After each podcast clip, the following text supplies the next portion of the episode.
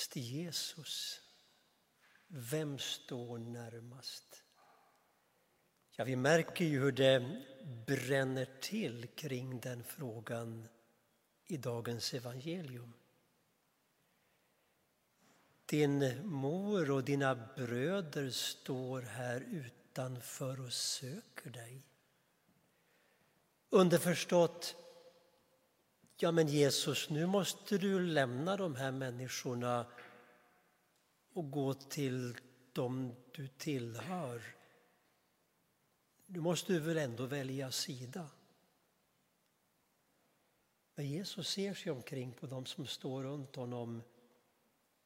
Han väljer inte sida. Han säger, det här är min mor och mina bröder. Men de hör ju inte till familjen, till släkten, till församlingen. De hör ju inte till det egna laget, det egna partiet, de egna medborgarna. Det Jesus gör här är nog långt mer uppseendeväckande än vad vi kanske först noterar. Han upphäver alla indelningar av människor i vi och dem.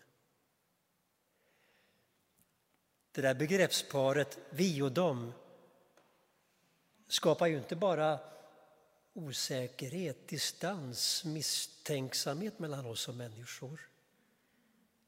Det är också grunden för skapandet av fiendebilder.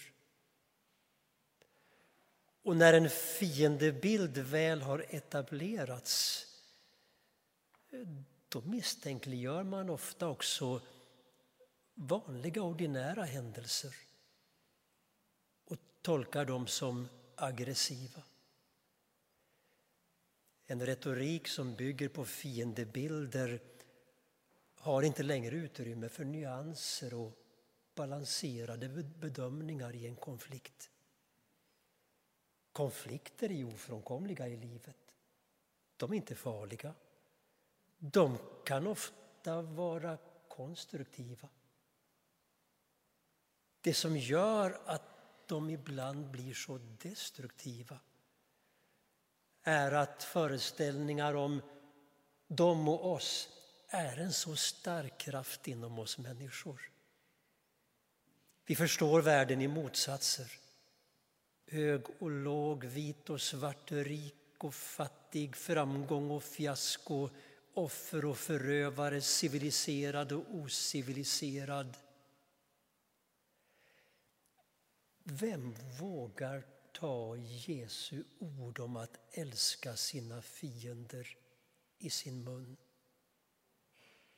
De ord som utgör evangeliets udd.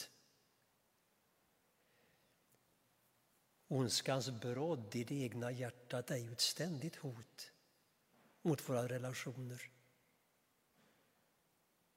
Avund, hat, efterhängsen, irritation kan dölja sig bakom ett leende ansikte. Det är en tunn linje mellan fiendskap och broderskap. Under bråkdelen av en sekund kan man passera från det ena till det andra. Märker vi hur evangeliet idag ställer oss inför frågan vilka motsatser vi bär i våra liv. Och därmed vad som är kärnan i ett liv i Kristi efterföljd. Hur kan du vara så god mot mig och bry dig om mig fast jag är en främling? Hörde vi Rut utbrista till Boas i den första läsningen från Ruts bok. En avgörande drivkraft bakom uppdelningar och indelningar i vi och dem är ju ofta rädslan för det främmande. Den som utmålar andra grupper som främmande och konstiga tar på sig ett stort ansvar. Men när vi förstår vilka mekanismer det är som skapar fiendebilder hos oss, när vi känner oss hotade och rädda, så behöver vi inte låta dem leda till att vi förtalar eller rent av demoniserar andra människor. Vi kan ju tycka att vi har rätt i en konflikt. Att min reaktion är helt logisk. Men om jag inte inser att när jag angriper och hatar en annan människa så angriper och hatar jag något hos henne som är en del av mig själv. Då har inte min självinsikt nått tillräckligt djupt ännu. Och jag har inte låtit evangeliet läka mig på djupet.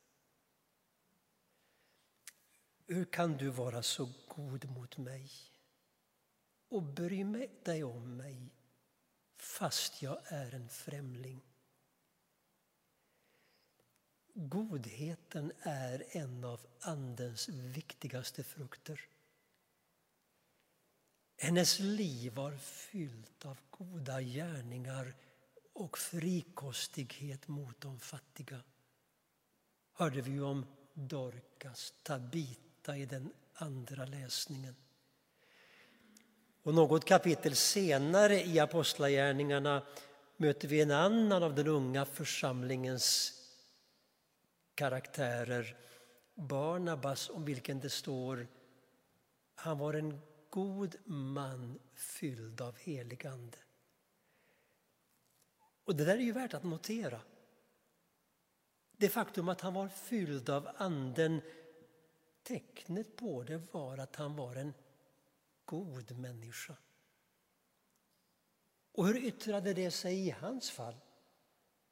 Jo, men gång på gång, både när han nämns i det nionde, det elfte, det femtonde kapitlet i Apostlagärningarna så ser denne Barnabas på människor och räcker ut handen till dem så att det blir till liv för dem. Människor som andra distanserade sig från, som andra misstänkliggjorde, som andra inte riktigt vågade närma sig. Den som gör Guds vilja är min bror och min syster och min mor. Guds vilja sammanfaller ju ytterst alltid med det avgörande tecknet på en människas andliga utveckling. Förmågan att älska. Och kanske måste vi tillstå att en del människors val av en ateistisk livshållning har sin orsak i vår tendens som kristna att ibland förkunna en Gud som väljer sida. Snarare än den sanning som aldrig kan exkludera andra människor. Eftersom denna, när allt har sagts och gjorts, alltid sammanfaller med kärleken. Din mor och dina bröder står här utanför och söker dig. Det här är min mor och mina bröder.